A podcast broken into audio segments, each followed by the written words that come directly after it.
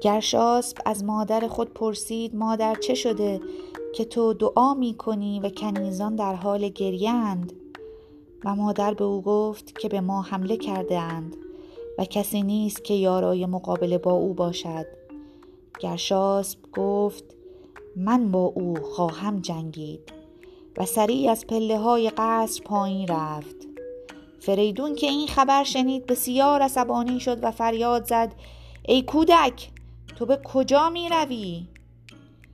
اما گرشاسب حرف او را گوش نداد و به میدان شهر رفت و گرز گاوسر را از سر میدان بیرون کشید و دروازه در را شکست و چون سینه سترب داشت و بسیار قوی بود آن را همچون سپری در مقابل خود قرار داد و به نبرد با کک حمله ور شد.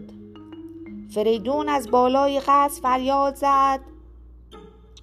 آهای کک بدان که این کودک همانا ده سال بیشتر ندارد.